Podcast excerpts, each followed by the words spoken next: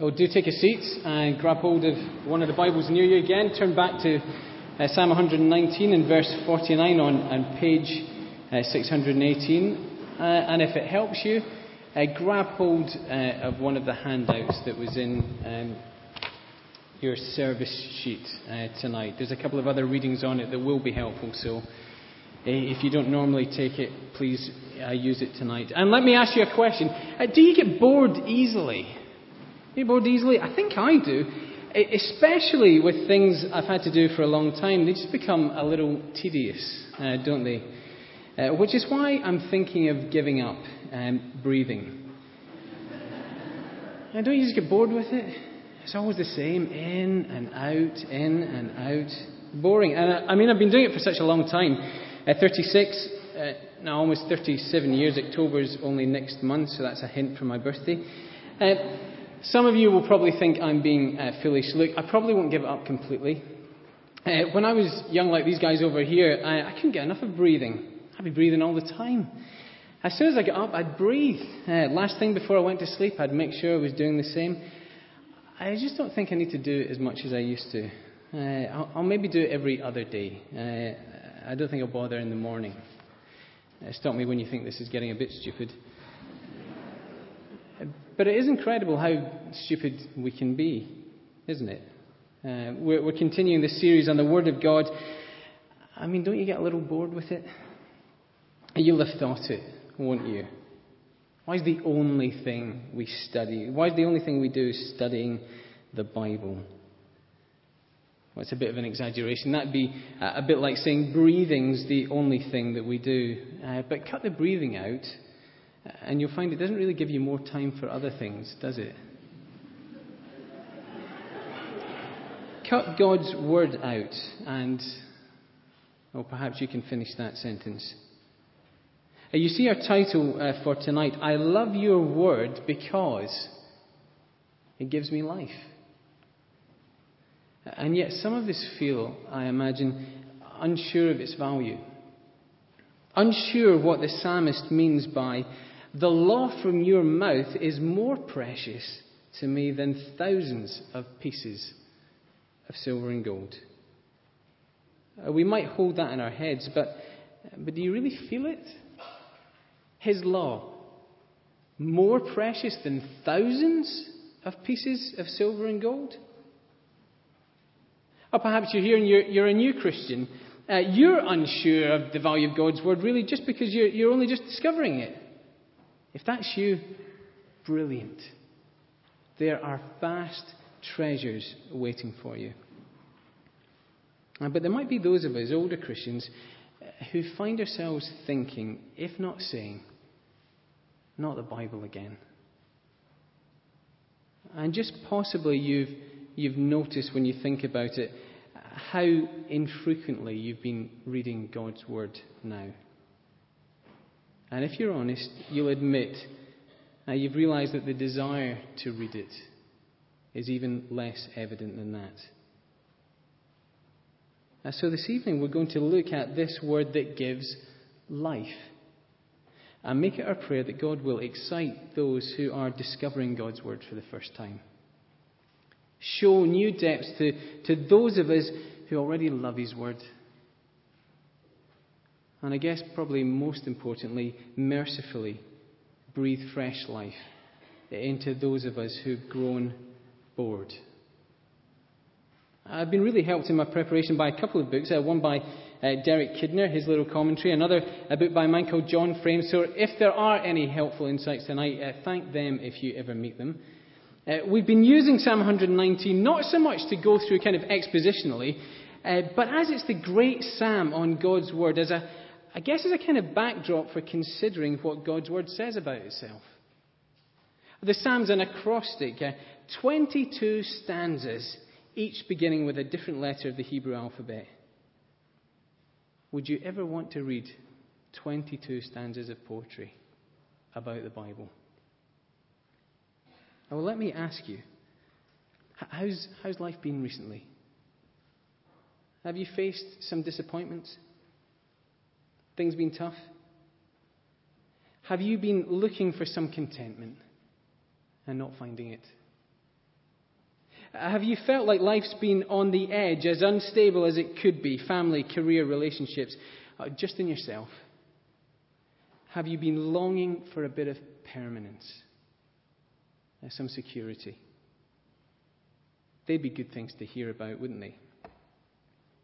Well, then, trust me, Stick with Psalm 119. If you've read it, you've realized various synonyms are used for God's word. I've put them on your handout. There's, there's eight in all. Um, word, promise, law, laws, precepts, statutes, commands, decrees. Uh, you'll find them scattered all through Psalm 119. That, that first one, word, is the most general of the terms. It kind of means all God's truth in all its various forms communicated in, in the Bible. Uh, there's that one, laws, number four. That, that carries the sense of God's judgment, his, his rulings. That's the thing that's been emphasized there. Uh, that word precepts, the, the word translated that in the NIV, has to do with the details of God's word. Uh, and that last one, decrees, that carries the sense of its permanence, like it's engraved. So, eight words that emphasize a single fact that God has spoken. Now, they can seem slightly impersonal, can't they? Word, promise, law, laws. Even daunting, perhaps, formidable terms. Yet, as Derek Kidner writes, in the psalmist's own words, as he prays and reflects, these formidable terms unbend and speak to us as potential friends. Now, you understand him. And God's word wants to win you over. I think he's right. And we might be looking at what's called the doctrine of the Word of God. But this isn't dry and academic. God's Word wants to capture your friendship. It's striking the way the psalmist speaks to us of God's Word. I'll mention a few from around the place. Look them up later if you want to. In, in verse 7 of this psalm, he tells us God's law is righteous. In verse 86, he tells us God's commands are, are trustworthy, but uh, it's something more than that. The sense is kind of uh, faithful, uh, and, and, I think it's, it's more active than passive. It's, it's something that will act faithfully towards you. In verse 89, he, he really pushes it by saying uh, God's word is eternal. All our words have a start and a finish, don't they? Although the way some uh, female friends speak on the phone, you can begin to wonder. Um, but there never was a time when God's word didn't exist. It's eternal. And if you think the psalmist is getting carried away all poetically, well, then he's not alone, is he? Uh, back in Psalm 19 and verse 7, we'll hear that the word of the Lord is perfect. In Isaiah 55, in verse 11, uh, the Word of God seems omnipotent, all powerful. God sends His Word out, and it always achieves its purpose. A friend of mine uh, used to work in an office. He, he said there was a, a lovely office girl, one, one of those people who it's just a, a, joy to work with. Always seems to brighten up the day, like our, our new trainees that have started this week. He told me that she always wore, even to work, really nice perfume. You entered the office, and even if you didn't see her, uh, you'd know she was there. A fragrance in the air that alerted you to the presence of someone you'd be pleased to see. So you get your metaphorical nose into the fragrance of Psalm 119, and you listen to the aroma of this description righteous, faithful, eternal, perfect omnipotent. Well, these are divine attributes, aren't they? But they're spoken of about God's Word. Uh, Psalm 56 in verse 4 will hammer the truth home for us when David says, When I am afraid, I will trust in you, in God whose word I praise. For David, the, the word of God is an object of worship. I, I don't mean the, the paper and ink that's in, in front of you. They're created things. We don't worship those. But the message of the Bible, well, it's divine. You can't read Psalm 119 or, or, the rest of the Bible and with any integrity separate uh, the Word of God from God Himself. So perhaps you can begin to see why God's Word gives life. Uh, here's the first heading in your handout. Uh, it is this uh, To hear God's Word is to meet the eternal life. I wonder how you think of the Bible. If you had to explain what it is and, and what happens when you read it, is it a letter from God, something He's left on the earth so you can find out about Him? Is it God's manual for the good life, His manifesto? Read this and discover the right way to live. Now, it's not that there's nothing in that, it's just that it doesn't quite go far enough. See, God's Word is not like getting a letter from you or me. If I send you a letter, if you read my words, it, it might prepare you to meet me or, or prepare you to avoid me, uh, but the meeting's still to happen. It's not the same with God's Word. When we hear God's Word, we are meeting with Him. Uh, when we think of the God of the Bible, the, the one God who exists in, in three persons, uh, we often think of the Trinity, don't we, in, in terms of family the Father and the Son and and that's right. It's quite hard to bring the Holy Spirit, though, into that kind of family terminology. There are other ways the Bible describes God. Now, one of them is in terms of communication. I'm speaking to you now. I'm deciding to speak. Words uh, come from my mouth, and my breath pushes those words through the air to your eardrums. Now, throughout the Bible, God describes himself in a kind of similar way. In Psalm 110, in verse 1, uh, the Father is the speaker. You'll see the same at the start of Hebrews. In John chapter 1, in verse 1, the Son is the Word of God. In Psalm 33, verse 6, in 2 Timothy 3.16, the, the Spirit is the breath that carries God's Word to its destination. Uh, the word for spirit in Hebrew and Greek means, means breath or wind. Now, God's word is so intrinsic to his nature that he even uses it to define the Trinity. I've put John 1 on your handouts. Now, just have a look at it with me for a moment. I guess they're very well known words for, for many of us. That's how verse 1 goes. It, In the beginning was the Word, and the Word was with God, and the Word was God. I guess it's one of uh, the passages where, where, Jesus is clearly identified as the divine Word of God. The second person of the Trinity is shown to be both a distinct person from the Father, uh, but also God Himself. That phrase in the beginning reminds us of, of Genesis 1 God's powerful and authoritative speech which created the universe. And we often emphasize that phrase, don't we? And the Word was God to show that Jesus is God. And, and that's a right thing to do. It's a great passage to show it from. But eh, just look at the phrase before it. And the Word was with God. Do you understand what this means? Uh, wherever the Word of God is, God is there. And wherever God is, His Word is there. Uh, my friends, do we understand the reason we want to listen to God's word is not just because of its power and authority. It's because God's word is his very presence in our midst. My friends, as we hear the message of the Bible, we are interacting with the triune God. The Father, Son, and Holy Spirit are meeting with us. And when you manage to find a quiet space at home and you sit down with the Bible, it's right to say that you're studying the Bible, but not in a way that diminishes another reality. You're entering sweet fellowship with the Father through His Word by the Spirit. I love your Word because it gives me life.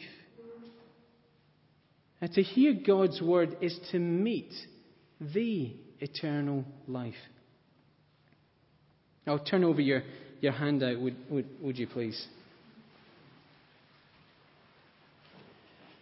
Friendship's a wonderful thing, isn't it? Uh, you, you, know what it's like? You know what it's like when you meet somebody kind of new, you're getting to know someone, and you start to think, I really like them. Maybe you've met them a few times. You think, I, I think we just kind of clicked. We got on well. You know, really said anything like that to them. That would be embarrassing, wouldn't it? Uh, and then it happens, though. You, you bump into them one day. You're out somewhere. They're with someone you don't know, but they introduce you as, uh, This is my friend. And they say your name. And inside you think, Wow, brilliant. We're friends. You, you don't say that. You're just act casual and say hello. But you, you know, it's like inside you, you're thinking, We're friends. We are friends. It's wonderful, isn't it? and all that comes with true friendship. Uh, words that share more than information. Lives begin to be shared. Secret jokes, secret dreams, secret tears. It's a wonderful thing, isn't it? To find your life caught up into someone else's. You're perhaps thinking of, of good friends like that right now. Well, keep the warmth of that in mind. Because an even more wonderful thing is for God to speak words to you that communicate Himself in such a way that you find yourself caught up into the very life of the triune God. How does Peter put it in 2 Peter chapter 1 and verse 4? So that you may participate in the divine nature. Let's just have a think about this because that's the second heading. Uh, to receive God's word is to participate in the divine life.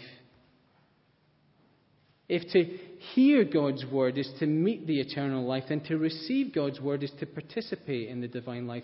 Uh, there are certain situations, aren't there, when a few words communicate a lot.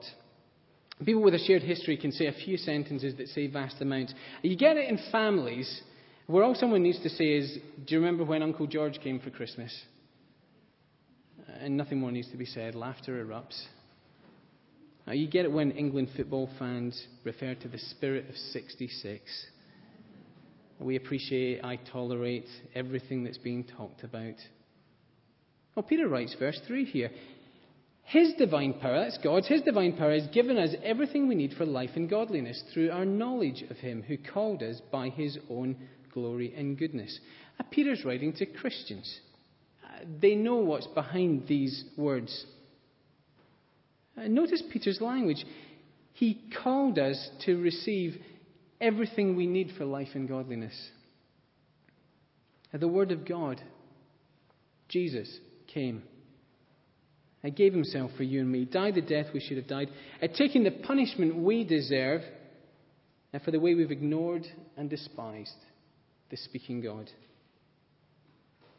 Uh, you look at Jesus, at the Word of God. Uh, and did you notice, by the way, in verse 3, he called us, that's his word, by his own glory and goodness. That's his person, isn't it? God's word and God's presence, always together.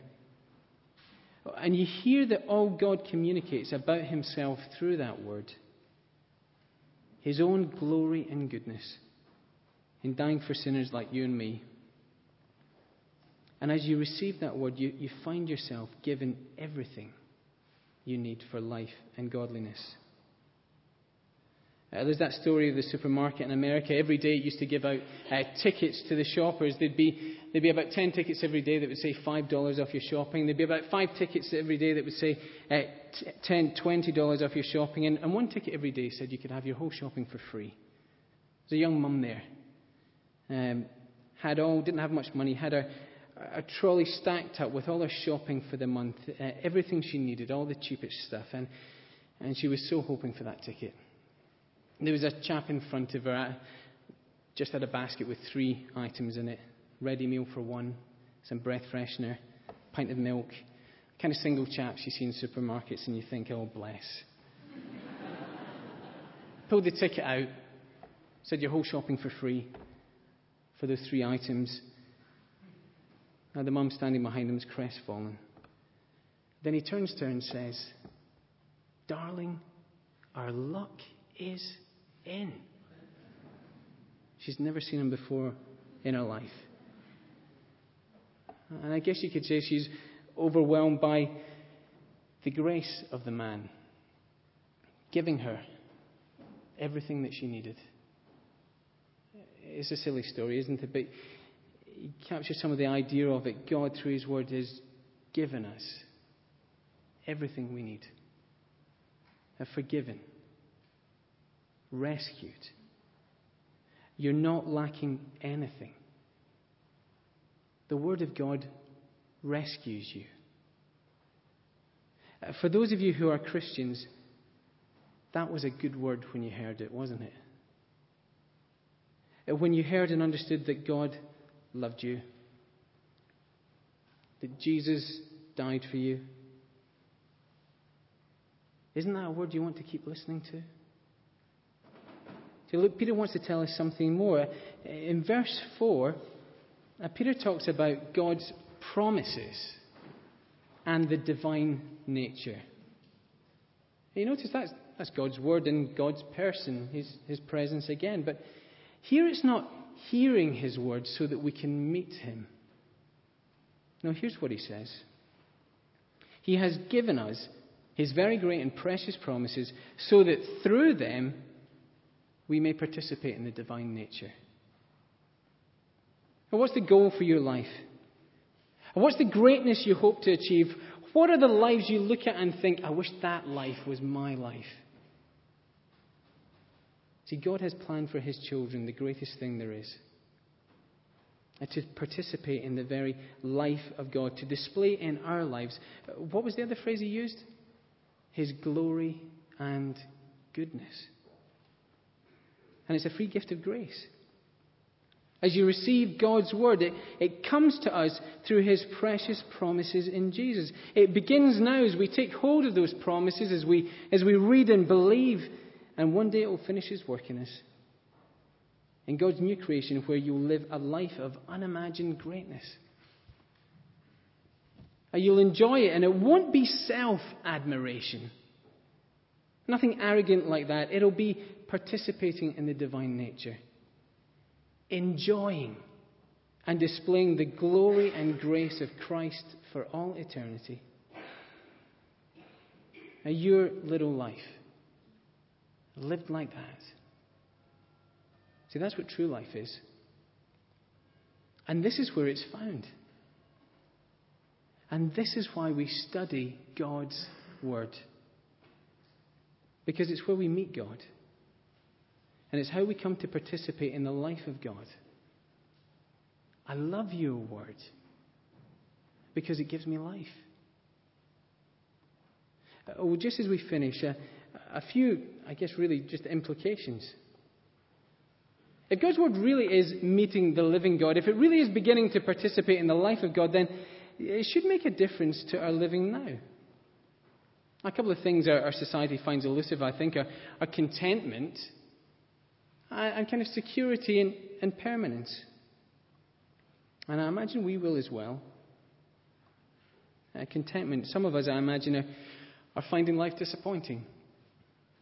Things hoped for have not worked out.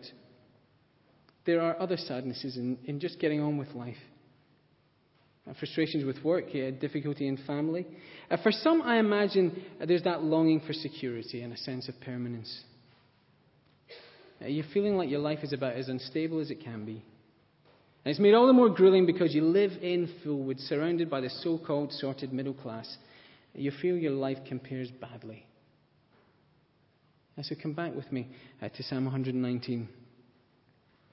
Listen to what this Old Testament poet has learned and experienced in God's Word. And just chew over some of his lines of flowery poetry See, contentment. Uh, you read this psalm and you'll discover a writer's not unfamiliar with difficulty. But listen to verse 52. I remember your ancient laws, O Lord, and I find comfort in them. Uh, here's a man who knew he needed support and found it. Uh, verse 57 You are my portion. O Lord. I've promised to obey your word. The sense of that is, you're all I want. In verse 72, the, the law from your mouth is more precious to me than thousands of pieces of silver and gold. I heard a program on Radio 4 about millionaires last week. Uh, private banks in America, I find this incredible. Private banks in America where you need $10 million just to open an account. And that doesn't even get you VIP treatment. Oh, On the program, they mentioned the therapy groups for worried millionaires. What are they worried about? Not having enough money. One man complained his 100 foot yacht was embarrassingly small. It's like that old saying how much money is enough? Just a little bit more. Well, here's a flowery poet in Psalm 119 who can look at the materially wealthy and not envy them for a moment. Who can find comfort in the midst of difficulty, whose ambitious activities won't be plagued with that crippling worry about losing everything because he's found a treasure he can never lose. He's found a treasure that sets him free uh, to even live a life that takes risks. He's met God through his word, and it's changed him. And as for permanence, well, we'll look back at verse 54. He says this Your decrees are the theme of my song wherever I lodge. It's an odd line, isn't it? Poets are always coming out with odd lines. I wondered if it was like practical advice for when you're staying at a travel lodge. Sing songs. I think there's more to it than that. Oh, that word decree, uh, the kind of meaning, the angle in God's word it, it has is the permanent nature of God's word. I think the psalmist saying is wherever I am in life, I know it's temporary. I'm like a lodger. See, homes come and go, don't they? Careers come and go. Uh, but I found something permanent. I found a thing that gives security. I've met God in His Word, and He's changed me. Would you like some of that contentedness and permanence? A contentedness and permanence that will even see you uh, right through death.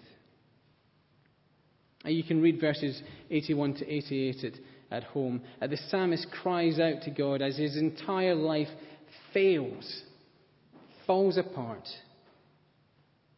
And yet, as one commentary says, amid all the turmoil of his distress, uh, the psalmist still hopes in the word, seeks the promise, remembers the decrees, looks for the judgments, follows the law, trusts the commands, keeps the precepts, and obeys the statutes. All the eight synonyms are here to remind us we trust the speaking God. Just that one hand to hold in the darkness, just that one thread to follow through the labyrinth. It would be nice to have extra helps and not merely the voice of God. But as John Bunyan's pilgrim found, the way is the way, and there's an end. And God's word wants to win your friendship so that you find contentedness and permanence in the Christ who is the very Word of God. And you find yourself saying, I love your Word because it gives me life. Let's pray together.